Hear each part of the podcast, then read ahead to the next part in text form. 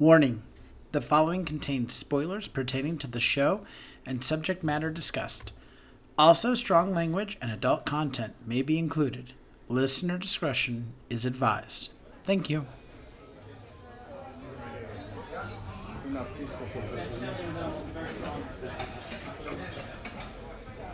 Ah, perfect. Got everything regarding the tickets all worked out. Good. Now sit down and let's eat dinner. It's getting cold. You're right. Sorry about that. Did I miss the entree? No, they just brought the first course. Perfect. I'm excited to try this uh, lettuce soup. I love the prefix menu here at Pigal's. I always try something new. Let me know how it tastes. It looks interesting. I will as long as you let me know how your watermelon soup is. It's a deal. Well, let's dig in. We don't want to be late for the show tonight. It's an early curtain being on a Thursday. Bon appetit.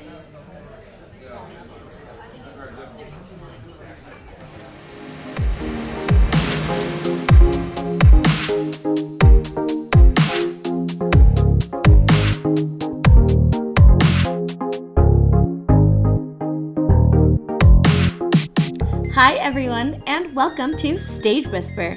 I'm your host, Hope Bird, and with me is my co host, Andrew Cortez. Today we are going to be discussing the Disney production, The Little Mermaid. So hurry and take your seats. It looks like the show is starting.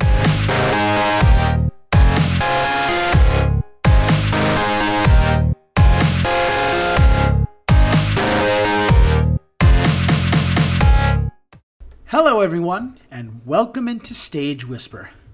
Look at this stuff. Isn't it neat? Wouldn't you think our collection's complete? That's right. Today we are diving into the Broadway show The Little Mermaid. This was the fourth show from the minds of Disney Productions to grace the Great White Way. But first, let's set sail to the origins of our journey. The show itself is based on the 1989 Disney animated film of the same name, and the original story comes from the classic tale by Hans Christian Andersen. Before we continue with some early information on the show, let's discuss the design team. The set was by George Tsypin, costumes by Tatiana uh, Noginova, lights by Natasha Katz, sound by John H. Shivers, hair by David Brian Brown, and makeup by Angelina Avallone. The music was by Alan Menken, lyrics by Howard Ashman, book by Doug Wright, choreography by Stephen Mear, and directed by Francesca Zambello. One of the hardest parts to overcome was how to do the water. Zambello was brought in because of her experience with fantasy elements. They made the decision that there would be no water, wires, or flying in the production. To create the underwater feel on stage, Zambello asked her design team to use translucent materials to create abstract shapes and manipulate the light to give a watery illusion. Choreographer Stephen Mear had the actors wear mer blades or heelys to create the fluid underwater motion. Sierra Boggess was an ice skater, and so skating and performing came naturally. Doug Wright was brought on to focus the story on Ariel's longing for a world in which she feels truly realized by her own terms. The show started its journey to Broadway in Denver, Colorado, where it played a six week preview run. The show then moved to the Lunt-Fontanne Theater, where it opened on January 10th, 2008. It would play 685 performances until closing on August 30th, 2009. The show would be nominated for two Tony Awards that year Best Lighting Design and Best Original Score. So, let's take the plunge into the story itself.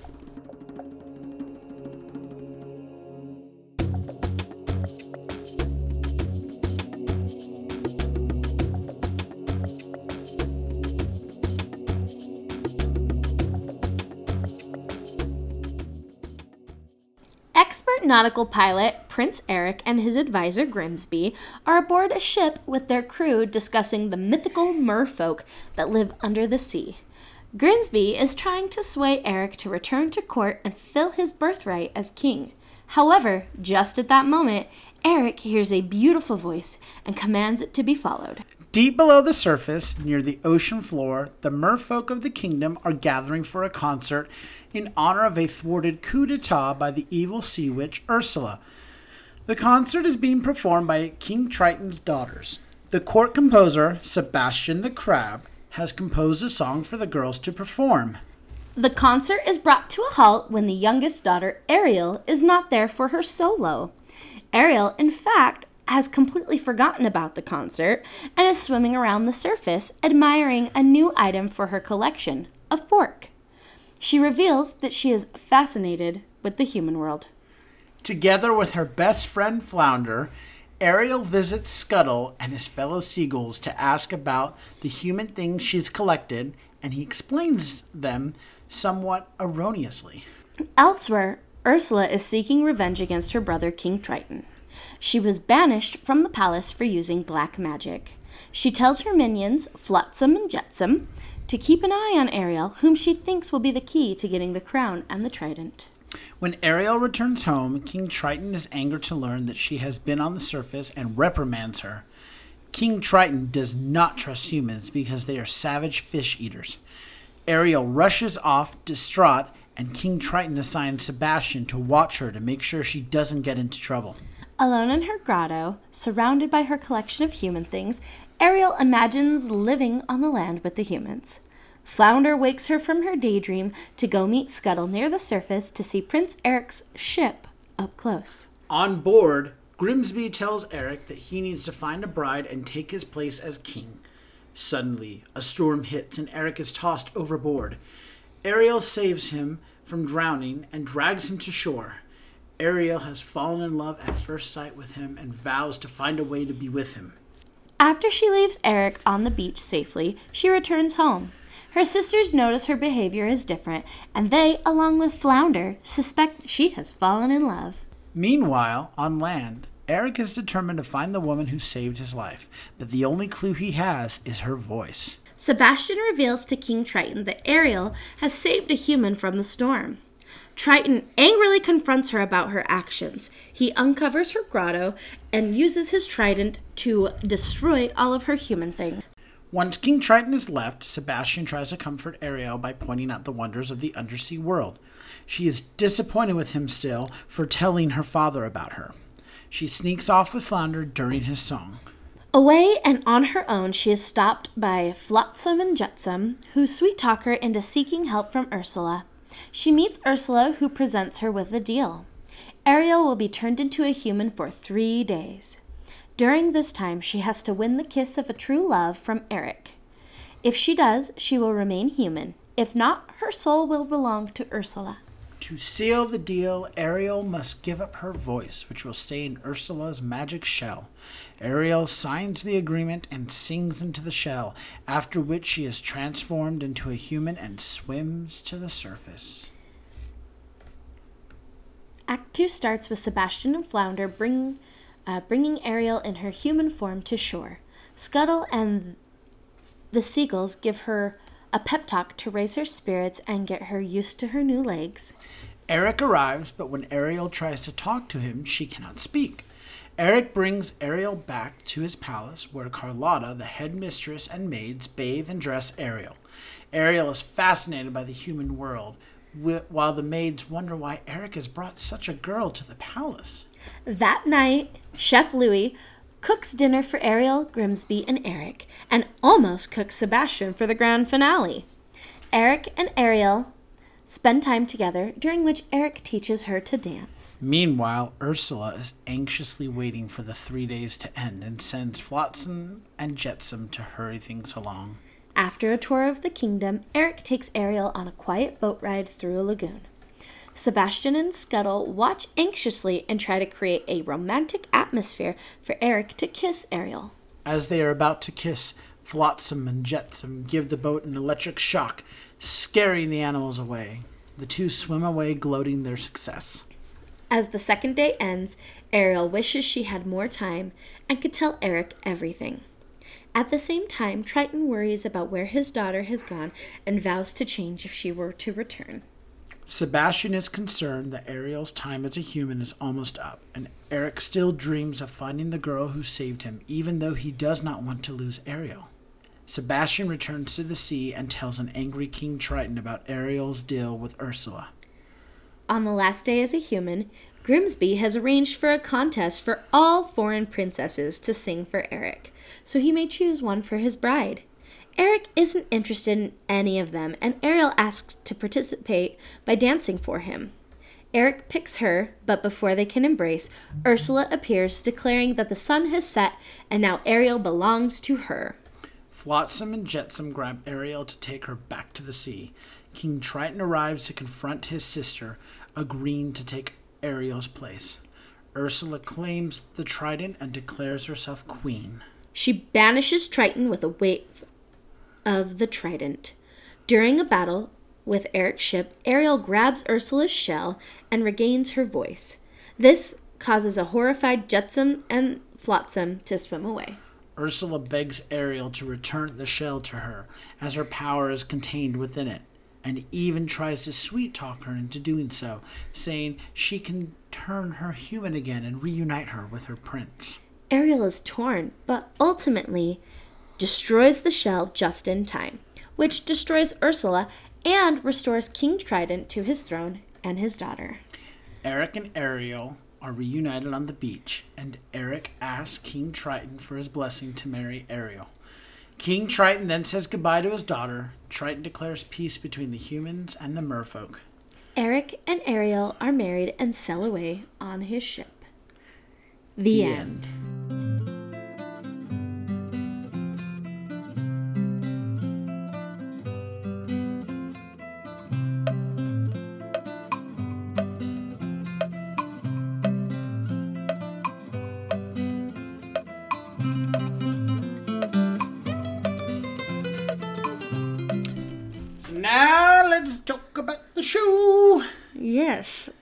under the sea. Yes. Under the sea. Yes. It's fun. it's it is fun. It's. I think it was Disney's after Beauty and the Beast. You know, that was the first animated show they put on the stage. I think it was Disney's real second gamble after Lion King. You know, Lion King's task was bringing the animal kingdom on stage. This was bringing the ocean kingdom on stage. And I think, you know, all things considered, they did a really good job. Right. Well, but if we're going to talk about, you know, Disney shows, we have to talk about how after Lion King, then was Tarzan, Which where was they a did flop. yes, and Yeah. then The Little Mermaid, where they went under the sea. yeah you know um, i think between you me and the wall i think the next place that disney really found a good solid footing um, with a show a really successful show wouldn't be until the next show which was mary poppins little mermaid though it was great i mean it wasn't a huge huge success but mary poppins was a great success um, and then after that we had aladdin and then newsies Yeah, It was like Newsies was a huge yeah success. um, you know and i'm interested and then frozen Frozen, Um, yes. I can't wait to see what Disney does next. I Hercules, anybody? I know. I would love to see Hercules. Um, who knows? Hercules, Hercules, But we're Hercules. focused on the Little Mermaid. Hercules. so I I remember us seeing the show as a matinee. Um, I remember being very tired, and that's not the show's fault. That's my fault, running ragged. But I do remember it just being fun. Mm-hmm. Um, I hadn't seen the film in a long, long time, so there were a few parts where I was like, I'm drawing blanks. But I do remember like iconic characters, what they look like Ursula, obviously, and Flotsam and Jetsam, and Sebastian and Flounder, and all the gang, you know. And the fact that the way they made everything look, I was like, yeah, okay, considering you weren't just going to create puppets like The Lion King, you weren't going to copy paste. And I, I don't know, they, just the way that they did it, the way they portrayed it, and it was done was clever, and I knew exactly who was what. It wasn't the the the elements were not hindering. No, if I really appreciated the elements. I loved the translucent quality that everything had. Let's let's go bit by bit. But- so let's start with the lighting. I Yeah. thought the lighting was great. I liked that they added the element. There there was a texture element, so there was a lot of waviness to it, even in the Mm-hmm. light. I don't want to call it a gobo because I don't.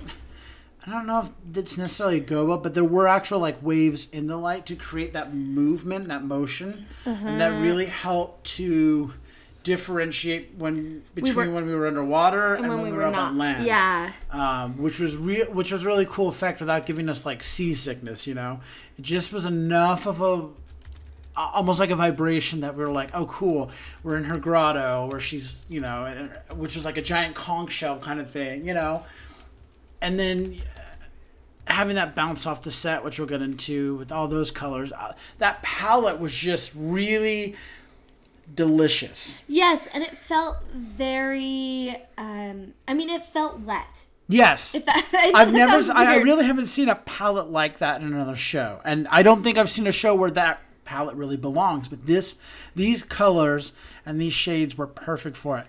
And the other thing that was cool in the lighting was the dichotomy between the different um, scenes. You know, when we were underwater, and it was everybody but Ursula's lair. It was this beautiful, warm Caribbean palette. Yeah, well, very felt corally. coral reef. yeah. Um, and there were just tons of colors and textures when we everywhere. were up above ground, it was very like French. Um, what's the word I'm looking for? Uh, very Saint Tropez. yes, yes. I was like Central. What's the word from Drag Race? Central Pay. Very, you know, You know, very- bon. Yeah, very no, it just yeah, it, it, it, really was. But then when we were in Ursula's lair, it was very blacks and purples Mm-hmm. and neon greens. And one of the things I appreciate was this Mm-hmm. like glow in the dark element they brought on, especially with Flotsam and Jetsam, and even with Ursula Mm-hmm. And her moments. tentacles? Yes, and there was just this uh, phosphorescent element to a lot of the set and the lights, and I was like, now this is cool because it's a complete contradiction, but at the same time incorporating that palette. It's almost like a flip flop, and I really appreciated that. And I was like, okay, there's, there's, you know, kids are gonna go and see this, and they're gonna be like, yay, it's a common story. If you're a lover of the theater or you like to analyze it, you're looking at this and going, this was an easy like all we have to do is throw up there with clever recognizable songs and a story but let's really go for the gold here. And mm-hmm. to me that was great. I can see you wanting to move on to costumes. I can see it in your head. You just want to go and you want to dig into those costumes so. Listen, I absolutely adore the costumes, but more specifically, I love the wigs, especially Ursula's, because I mean, under hair does different things underwater than it does not. And so the fact that they were able to sculpt and move hair in such a way that it was believable as hair, but you still felt underwater, like just the movement that Ursula's wig had mm-hmm. was just they didn't Gorgeous. copy paste stuff from the film onto the characters which i really appreciated I mean- she didn't have ursula didn't have that like angular cut bob kind of thing am i thinking of the right character ursula has this angular in the cartoon It's not an angular cut bob. It's um, Well, no, no, it doesn't have like the on the ends. Isn't it like triangular? Am I thinking right? no. Oh, well, I just thought her hair was like short in the movie. It is short in the movie, but she's based on um um oh my gosh, what is that drag queen? oh, uh, Lady Divine. Lady Divine. Uh, My aunt and uncle listened to this. They'd be proud. They had a magnet of Lady Divine on their fridge, and I just grew up and I always saw that. And my aunt and uncle, who just they didn't hold anything back. They told me everything and anything I wanted to know. They were amazing people. They are amazing people, and they told me exactly who she was and what she did. And yes, I know who Lady Divine is well. But anyway, um, I just love. Yeah, okay, yeah. Sorry, Hope just pulled up a picture. That sorry, that's what I meant by angular. That's not. But the, if you can imagine what her hair looked like in the film, and the picture I'm looking at almost looks like, you know, peaks of Cool Whip. That's not what her hair looked like in the show. She had almost this Medusa-like uh, quality to it, which I think. and her hair looked like tentacles, but it also looked like hair floating in the water. Well, what I loved about this is we're dealing with King Triton, and correct me if I'm wrong, but King Triton, this kind of ties back to Greek mythology a little bit, right? Yes, because King Triton is the son of Poseidon. So the fact that Ursula has hair that looks like Medusa's, or is reminiscent of Medusa, is a really good tongue in cheek, clever, like someone's done their homework this is a clever insert of knowing your theater and your theater history and kind of thing. You know what I mean? Yes. That is really smart design. That's something that I don't think most people are going to notice or appreciate. They're going to look at and be like, "Oh, that's cool. That's clever." We're going to look at it and be like, "Wow, that's that's really smart." You know? Yes. Well, and the other thing that I really appreciated that they did is they kept um, Ariel's swoop because that bang swoop thing in her hair in the water is literally like goals for every person who loves hair who watched The Little Mermaid. And I also liked uh, Flounder always had uh, the top of his hair bleached. All the Flounders had that like stripe that goes down. Yep. The costumes they all just connected. They all just made sense. They were they weren't a um, literal slap you in the face.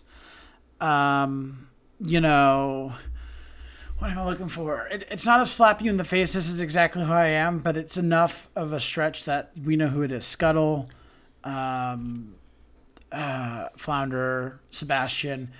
There's enough of a costume there that we know exactly who they are without being um, cartoon. what I'm Yes. going for the the.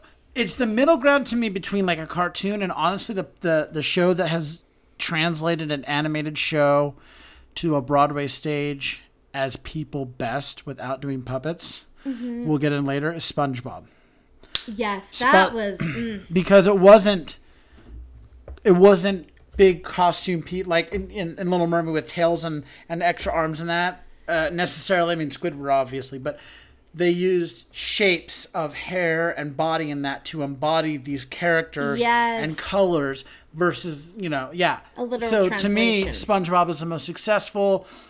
On the other end, we have like think your typical full-on costume where it is a crab kind of thing, Mm-hmm. and Little Mermaid falls in the middle where we have elements that have to be the like the tails for the mermaids. Mm, but there's a there's this idea of suspended disbelief. Yes, we still have the human element in there, and we can see it, but we know enough that we can, like you said, suspend our disbelief. Mm-hmm. And again, the color palette and that iridescentness of it, and that translucentness, and the way that those fabrics and that interact with the mm-hmm. lights and the the colors on the set. I mean, it just it is so tantalizing to the senses. It really is. It creates this really great effect when it all comes together. When you see the, the different elements all on their own, they're okay. You put them together, it's like mixing up a fruitcake.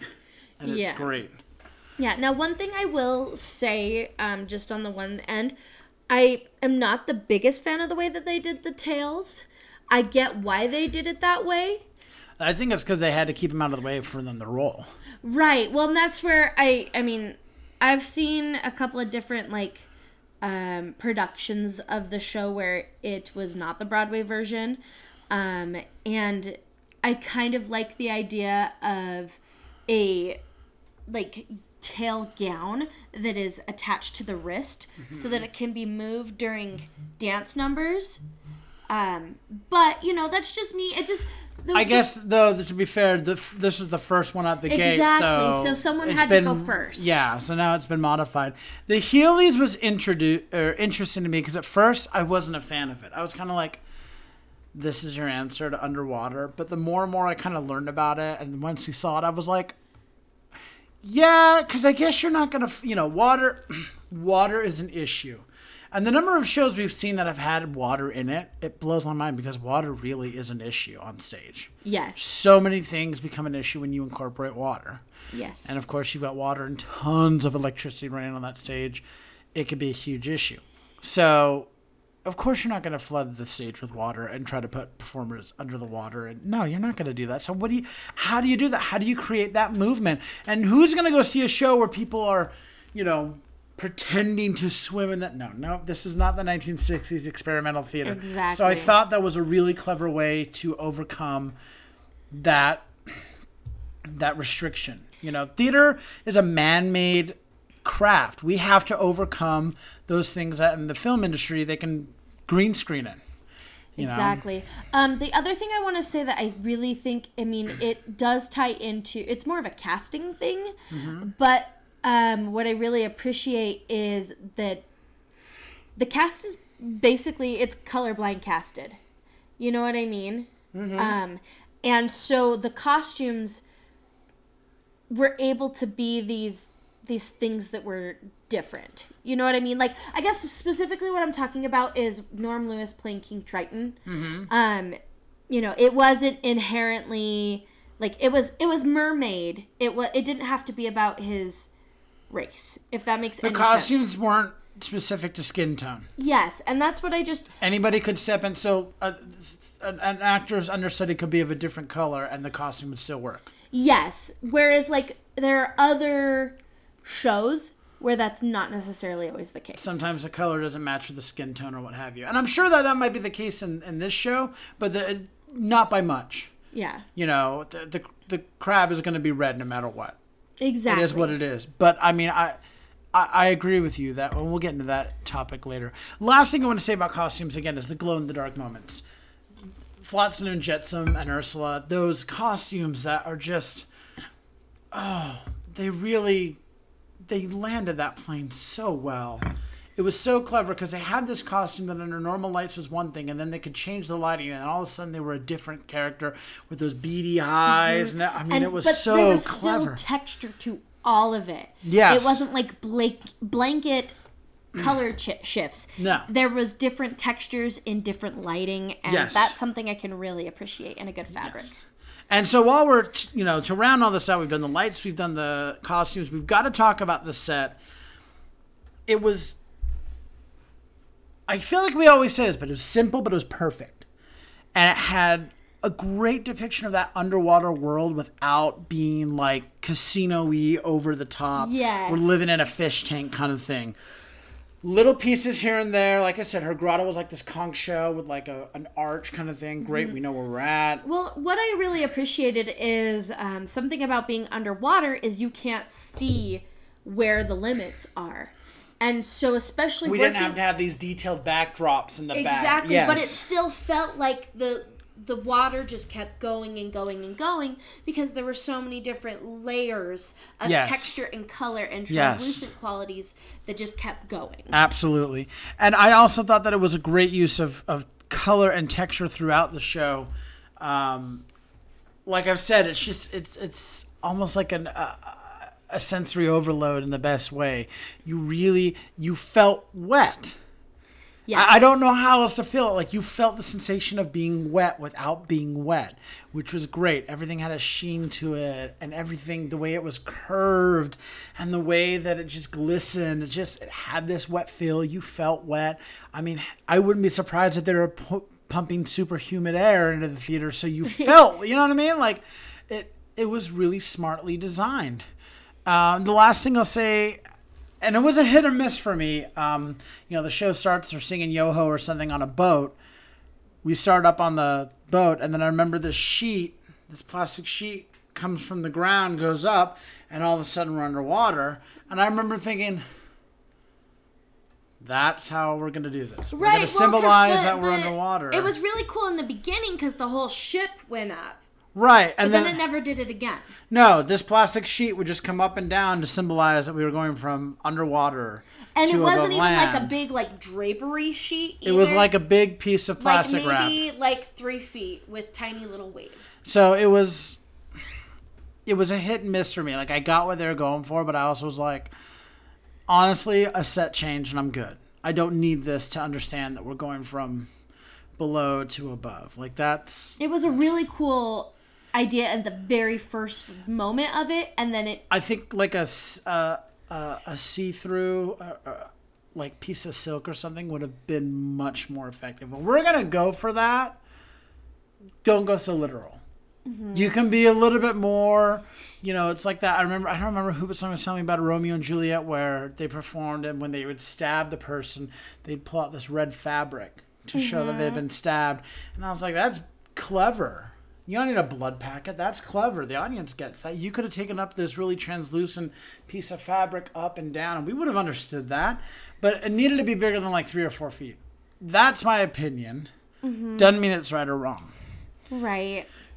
Speaking of the Heelys, I want to talk about the choreography. It was fun and it was clever. I mean, choreographing a company who's on shoes and wheels at the same time. Like that's You've got two elements that you got to work with. That's fun, but also that level, that expectation level is that much higher because it's like great. So you can do more, you can move more. I expect to see that. Right. Well, and I feel like the idea was to add texture to the movement. Yes. And To add another element than just fluidity. clonk, clonk, clonk. Exactly, Exactly. exactly.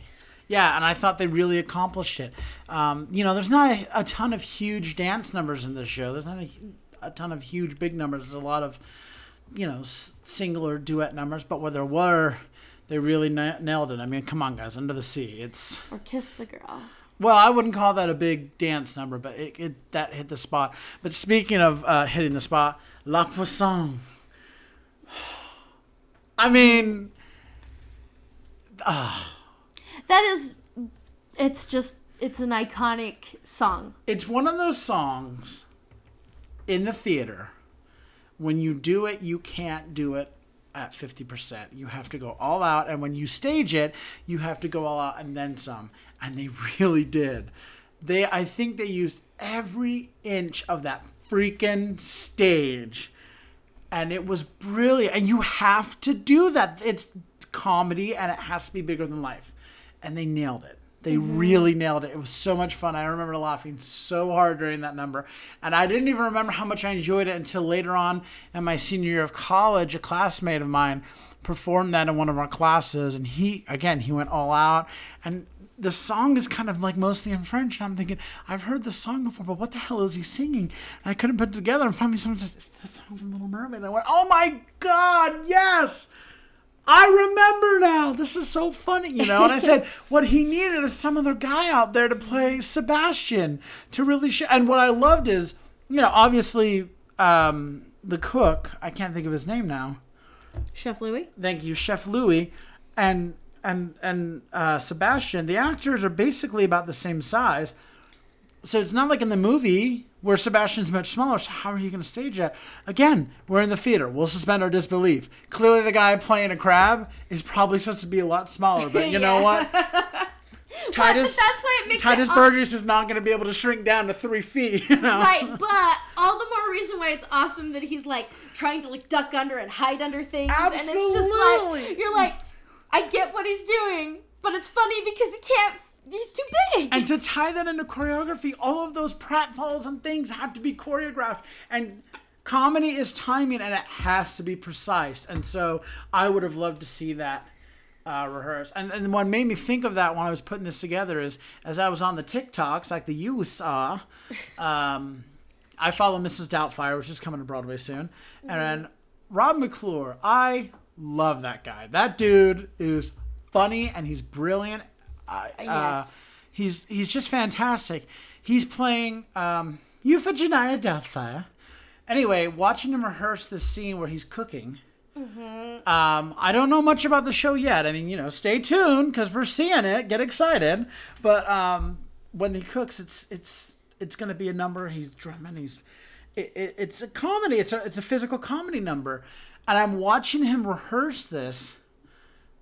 And I'm, uh, it, it's like watching a, a percussionist. One, two, do ba jaka, three, four, slam, slam, five, six, goonka, it's, ching, percu- sa- it's percussion mixed with dance. yeah, and he is rehearsing it like it's the most important thing in the world. But I guarantee when we see it, it's going to be the most outrageous thing in the world. But that's what it takes. And you know, there's that choreographer on the side going, "Perfect. Now do it like this." And when he gets in costume, add a little flourish. Do do do do. Take the pans. Do this. So that's where the choreography for me was a win. Whew. Finally, I want to talk about the music. It was familiar. It was clever. I didn't think they needed to add much to it. I don't think they really did add much to it. They did. I think that was part of the reason why it didn't see as much success as other shows. The songs just the way they were. And I think they tried to add some stuff that it was like it didn't need it. Well, and okay, so I'm glad you said that because this isn't technically music related, but this is plot related. I appreciate what was done for the plot, but it did not read, and that is purely um it didn't read Uh, elaborate what you mean. I'm fresh yeah. in my drink. so um they they brought um they brought Doug Wright on to adjust the plot to make it more empowering for Ariel to be like she wants to, you know, she wants to fit into a world where she stands out kind of thing and give her her own like voice and mm-hmm. it's more than just her love of a man. But it didn't do that. And it, I don't think that was a lack of trying on Doug Wright's part. I pu- purely believe that it is because the classic tale of the Little Mermaid. Overshadows it. Well, yeah, there's no way unless you change the story plot completely Yes. to fix it. That's the that problem with classic tales, yeah. Right, and that is because the whole basis is that Ariel wants to change for her true love to be with him. Yes. And you can't take that away. You can add all the feminism, you can add all the if father you don't get rid of moments. Eric, you don't you don't get rid of it. Right, and there's no way to there's no real good way to empower Ariel while keeping this plot. I agree, and of course, keeping a lot of the music. Mm-hmm. Well, and it's kind of like when they were trying. NBC was trying to do Bye Bye Birdie with Jennifer Lopez in the role of I can't remember her name, but she's like the adult woman who manages Birdie. Mm-hmm. And but they wanted to make her they wanted to make it less sexist and more focus on her, and she's a strong, independent woman. And I'm like, don't do Bye Bye Birdie then. Right, because it's just the- not there. Yeah, the women are chasing the men, and I understand that that's a, from a bygone era, but that's the show. Mm-hmm. Well, if and you're going to change that show, you need to write a new show or find another vehicle because that's not this show. And Exactly. you can't completely change a show and then be like, yeah, look, we're doing the show. No, you're doing a different show, and that's totally fine. But don't say you're doing this. Right, because I would have loved to see the plot of The Little Mermaid reimagined rather than trying to keep the classic tale and just empower it. See, and I think that change plus the couple of songs they added, I think that's what took it from being red hot to lukewarm. Ex- and again, I don't want to. I do not want to Put the show down at all. Yeah, I don't want to. I don't want anyone out there who's hearing this to get the idea that the show was bad, because it wasn't. Believe me, we have seen some doozies out there that I'm like. And- looking at my watch, being like, "How much longer?" this was a show that I genuinely enjoyed. I would go back and see it again. well, and it's a there was a valiant effort made to make it progressive as well as classic. Yeah, but when the bar is one of Disney's most successful animated feature films, The Little Mermaid, you know, the the deck is already stacked against you. They did great for what they did. Not to mention the things that they were up against that season that existed on Broadway. You know, Mm-hmm.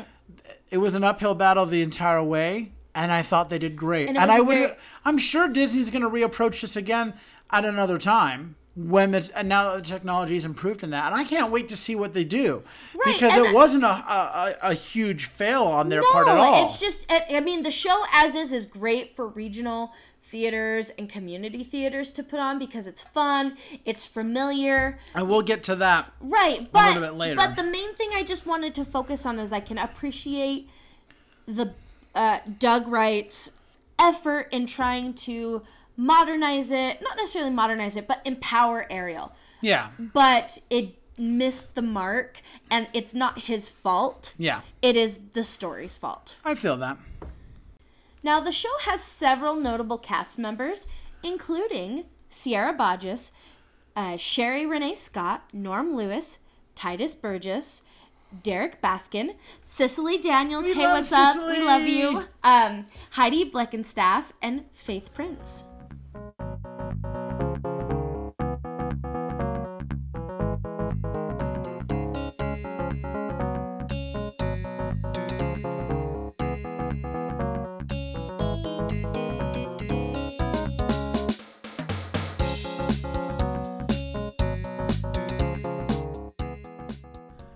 So let's now talk about the impact this show has had on the theater and its history. So theater theatrical impact. It, like I said uh, earlier, it's the fourth Disney production. Beauty and the Beast, Lion King, Tarzan. Now we've got Little Mermaid. So it's clearly establishing, as if we needed to clearly establish, but Disney As a player as a in the Broadway, bro- it's here to stay. Right. Um, but I think also this was Disney's attempt to try to recreate Another world. Well, no, I think that this, was uh, Disney trying to reclaim the success of The Lion King, like trying to strike lightning twice, Yes. but it didn't quite go that way for them. I mean, it was still successful, just not on the same scale. Yes, I completely agree. I brought the underworld world, underwater world to the stage. Again, Precursor to SpongeBob. well, yeah, but I mean, we hadn't seen this yet uh, in the theater, and I thought, what a great place to go. I love when shows take us to a place that we, we didn't think was possible or, or we haven't been. I mean, it's great to go see the two bedroom apartment or, you know, but it's great when a show can take us somewhere that we didn't think we could go, somewhere fantastical, if you will, you know. Um, and of course, it had that Disney magic. Whether Right. whether a show whether a Disney show is super successful or not is is not the point. There is Disney magic in it because I guarantee you nobody else is going to be able to figure out the Little Mermaid. Oh no, or be able to afford to do what they did. They came up with the plan, they executed it, and it everything read. We understood what was going on, and there's a reason the show played as long as it did. Mm-hmm. There's a reason the show's still being done. It is that Disney magic. As much as they're taking over the world, and we like to hate them, Right. they've got Well, they're but they're successful for a reason. You know. Yeah, well, and I mean, and le- I mean, we could spend a whole podcast just talking about this concept of Disney magic. What is it? Um, you know, you know, but the the different I will say the difference of Disney magic on screen and on stage and in their theme park is ridiculous because like I feel like in the theme park it's tried, tested and approved. They've got it down to a science before it's revealed, but on stage it's a gamble. You got to try to figure out, but you've got this amount of time, and you've got to hurry and do it because it's every. eh, You've only got this much time to make that investment worthwhile. yes, but also the um, parks people go to wanting to just 100% throw themselves into the Disney magic. At the theater, you have to give them Disney magic without them being on your side necessarily. because not everyone's going to the theater for Disney Magic. Some people are just going for the yeah. So the the, the Disney Magic in the theater is on a whole nother level. They should be applauded for that because there's a reason you get chills when you hear the start of Lion King. You know, there's a reason why you hear the opening chords of Under the Sea and you get excited because you know you're about to see something really great. Right. Well, and I still think like when in my mind when I get excited, I can hear Tituss Burgess's like That Bo- uh, yeah, his little riff. Under the sea. Yes, I hear that in my mind, and I'm not even the biggest Disney fan, but I hear that. Yeah. and it's like yeah, that I'm gonna get excited about. Yeah. I also may have just did the fiddler on the roof. Yeah, I was over here like we're not traditioning this. Easy now. You know, it's fine. Calm down, Golda. As for societal impacts, look, I know that I say this in every show, but it brought a whole new generation to the theater. I think we can agree to disagree about that because I don't think that it brought a whole new generation. It was another in. generation's Lion King. How about we say this? It helped inspire the next generation of theater goers to come to the theater. I could also agree to that, but the other things reason why I say that is it brought even more kids to the theater, and the reason why I say that is I think back to I can't think of her name, but she won the Tony for her performance in August Osage County, and in the middle of her uh, acceptance speech, she goes, um, you know, and I, I want to thank my nephew and niece who just think of me as aunt something. They don't even care about this. They don't. No, they really don't. All they wanted was tickets to Little Mermaid, and I got them. You know, there were kids out there that they didn't care about some of these. I don't want to say they weren't age appropriate shows, but that's really what they were. Well, I- and I- this gave them an, uh, access to Broadway. I think that this established It planted the Broadway. seed. Well, I think this also established Broadway as being a family friendly place for entertainment because for the most part, you could go and see like you wouldn't you wouldn't dream of bringing like a 7-year-old to the theater really before unless you were from the area. You know what I mean? Whereas like as soon as you started getting Beauty and the Beast and Lion King and Yes, Tarzan but I wouldn't say that Little the- Mermaid established it. I'd say No. Disney did. Disney established it, but this established a pattern and a culture that they could invest Because I'll into. say it seems like there's always one or two shows that are family friendly. and they try to make a Christmas one as well, and Yeah. it's because people are trying to be like, hey, it used to be that you could just, as an adolescent and the adults, go to the theater, but look, it is a place for children to come and experience the wonder of for storytelling magic Okay. on theater. Finally, is the show relevant? I think the show is perfect for regional, community, or even high school youth theater. The As story plot is not relevant. As for Broadway, I'm not sure there's a need or a place for it right now. However, on the other hand, as we emerge from the pandemic and in an effort to get audiences back to the Great White Way, this could be a great show to mount, you know, to bring all kinds of people back to the theater. I don't think this show should be performed on Broadway again. I don't think it should be revived, and that's purely because of substance. And here's the thing, like I think that there's a time and a place for all stories to be told, and I think that the story of The Little Mermaid is to get the average person to get out and go see theater. So this show needs to be performed in every single county and every single state to get people to go out and see the theater and know that it's safe to return. But a Broadway audience is an elevated platform. Oh, see, I don't know. I think this could be used for a great, lack of a better term, cash cow. At a time when we But I don't need, the- at a time, cash well, right no, now. at a time right now where Broadway is struggling financially, coming out of being shut down for over eighteen months. I think every show is going. We are we are we are steering the boat away for the next year or two away from art for art's sake and closer to what can fill the theater up, so we can recoup losses or make a safe bet. But I don't and think that's that unf- this is that show. I think it will bring. Broadway is going to have to reopen with two things in mind. What's going to be the most safe investment and what can benefit the city the most? And one of the things is it'll draw a lot of tourists. Because a lot of people will come to New York to see a certain show. And I think they'll be less likely to come see like an Angels in America and more likely to see a Little Mermaid. That being said, I would rather, there's a list of other shows I think could attract an audience from the Midwest or something than The Little Mermaid. I think it does just fine doing the regional circuit or the national tour circuit. I, th- I, I- could get on board with this doing a national tour to get people to go out, but the reason why I'm going to say I don't think that this should be the cash cow on Broadway, and it is purely because if this sets up shop as a cash cow, how long do we keep milking it? That is a really good point. And I don't think we can milk this till the cows come home. Just Stop not in the cow references. just not on Broadway. Off Broadway, yes. Well, I don't think I don't think there's an off-Broadway theater big enough to support this. That's the thing No, is, it's either got to be Broadway or nothing. Right, but I think that it needs to be touring and it needs to be in every county, every state, but I don't think it should be on Broadway. I wanted to mention one of the places that's had the most success is actually here in Utah, Mm-hmm. down at this theater in southern Utah called Tuacahn. And one of the cool things, and probably the reason why it's had such good success, is at the Tuacahn Theater down in St. George, Utah. It's a beautiful theater set um, with the backdrop of the Red Rocks of southern Utah, but they can actually flood their stage. They have Yeah. the ability to flood their stage, and they were able to do that and create, literally use the element of water for their stage, which is really cool. And I think that's what really because after was it after it came that one ah after it closed on Broadway, the first production to regional production to be able to do it was down at Tuacahn, and it was a huge success.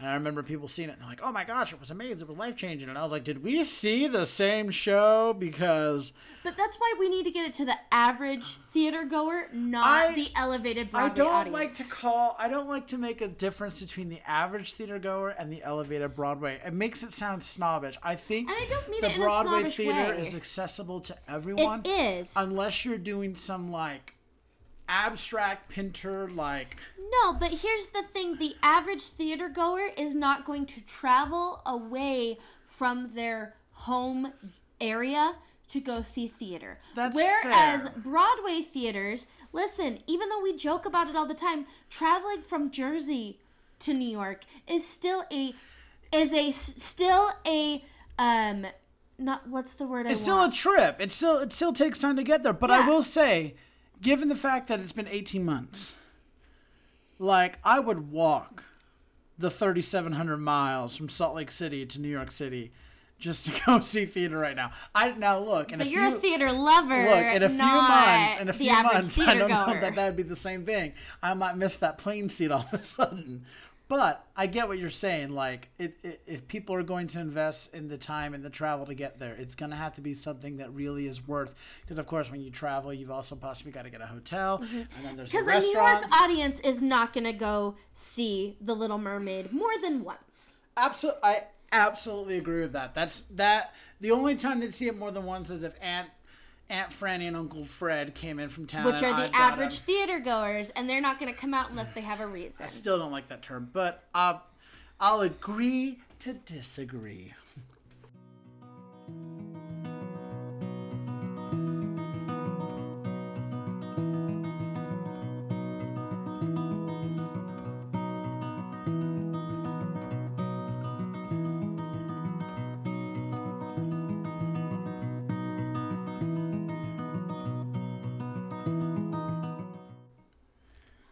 Finally, as promised, we wanted to share some of our own personal stories about experiencing the show. So I've seen the show once on Broadway in 2009. And I was there with him, so we both saw it together. Yeah. Is this the first show we're talking about that we've seen together? Like, no, uh, I mean, Just ju- together. yeah. I was like, yeah, because all the other ones that we've experienced together, we may not have been our first. Yeah, yeah, yeah. Because you saw them without me. So I, I mean, I remember we sat in the orchestra. Okay, so real talk. I feel so guilty saying this, and I'm going to confess my sins to you guys. This was the first show we saw after arriving early in the morning. Was it? Yeah, we arrived early in the morning, about 6 a.m.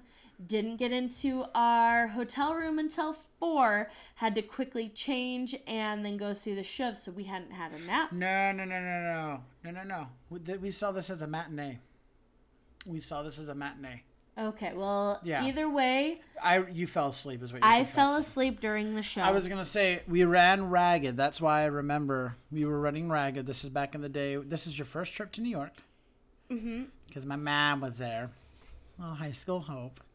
My mom was there. Um, but we, I remember this was when we were Oh, showing. this wasn't. This was the next day, and I yeah, still was we were jet showing lagged. you. We were showing you the sit. No, no, this is two days later because we flew out right after the Tony Awards. Uh huh. Did this Avenue was the Q, Wednesday. and the next no, you. Yes. because Avenue Q is Yeah. my first Broadway show. Um, but yeah, we we were running you ragged. You had done just all this touristy stuff, and Woke up way too early Yeah. for a human Yeah. who's on vacation. So. But I remember sitting in the orchestra.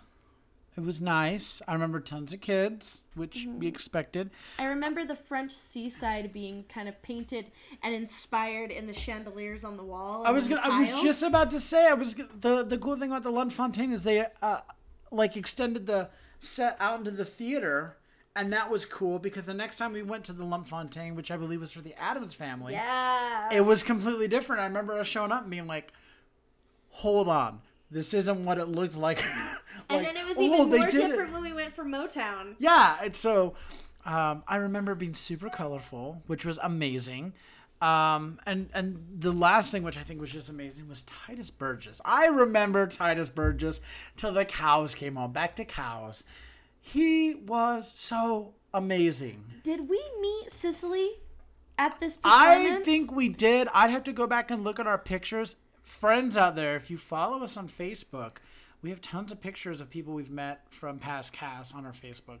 But I bet if I went back and I looked through, I'd probably have a picture with her because everybody that signed our playbill, we've basically gotten a picture with. Right. Well, so okay, the thing we need to let you know is um, Cicily Daniels. We actually, well, I actually got to be her dresser when she came back and performed in Newsies at Pioneer Theater. And I, the way I got to know her is backstage. I was the dresser for Jack, um, the lead lead of Newsies. But then that was when they had that special election in Alabama.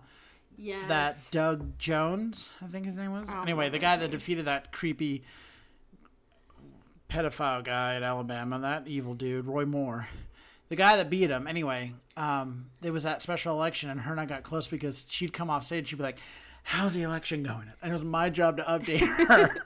right, she's but she's hoot. she's a sweetheart. She is like more than willing to share any of her advice and life experiences, and I just The thing that really got to me about meeting her and her beautiful soul was I had told her I had aspirations to want to work on Broadway and to kind of make this my main career, my main living. And she just said, Do it. Do it. You have the drive, you have the dream, and go for it. And She's yeah. uh, it just, it still holds a special place in my heart. we got to see her again in Once on This Island, which was incredible. Oh, yes. We'll- I can't wait to talk about that show. But she is just one of those few people in the world that's so genuine and so wonderful, and, And we so- wish her nothing but the best. Right, but it's just kind of crazy to think back on my life and think that even though we didn't officially meet, our paths may have crossed before. I love those. I've met so many actors and worked with so many actors that when they've told me like, "Oh, I've done this, this, and this," I've been like, "I, I think I've actually met you." Like back to the Newsies thing, the guy that played Jack in our production of Newsies actually was in Bandstand, Yep. and I was like, "Oh my gosh!" Because I was raving about Bandstand. He's like, "Well, you know, I was in that show," and I was like, "Wait, what? We've met." so. Right.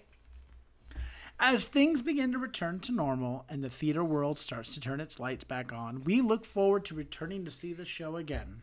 You'll be able to catch The Little Mermaid, I'm sure, somewhere at a theater near you. I've made my point on this. We'd also like to give a quick update on the reopening of Broadway. Welcome to Broadway, the cast of Is This a Room now playing at the Lyceum Theater. Truth, beauty, freedom, love. All of this has returned eight times a week at the Al Hirschfeld Theater as Moulin Rouge returns. Now playing at the Nederlander Theater, direct from a sold out run in London, the Lehman Trilogy. You only need one of your three wishes to see the show returning to the New Amsterdam Theater. Welcome back to the cast of Aladdin. We are so excited that Broadway is turning its lights back on and can't wait to share in the magic of the Great White Way. We will be sharing special episodes when we return to New York City in a couple of weeks. Yee, I can't wait. Oh. so until next time, I'm Andrew Cortez, And I'm Hope Bird. reminding you to turn off your cell phones Unwrap your candies and keep talking about the theater. in a stage whisper. Thank you.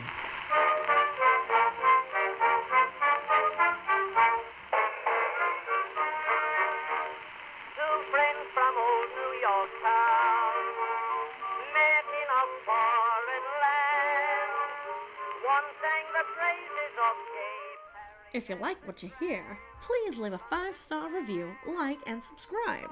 You can also find us on Facebook, Instagram, and Twitter at Stage Whisper Pod. And feel free to reach out to us with your comments and personal stories at stagewhisperpod at gmail.com. Our theme song is Fox by Music for Wildlife. Other music on this episode provided by John Botman, Uncle Bibby, David Mumford, and Billy Murray.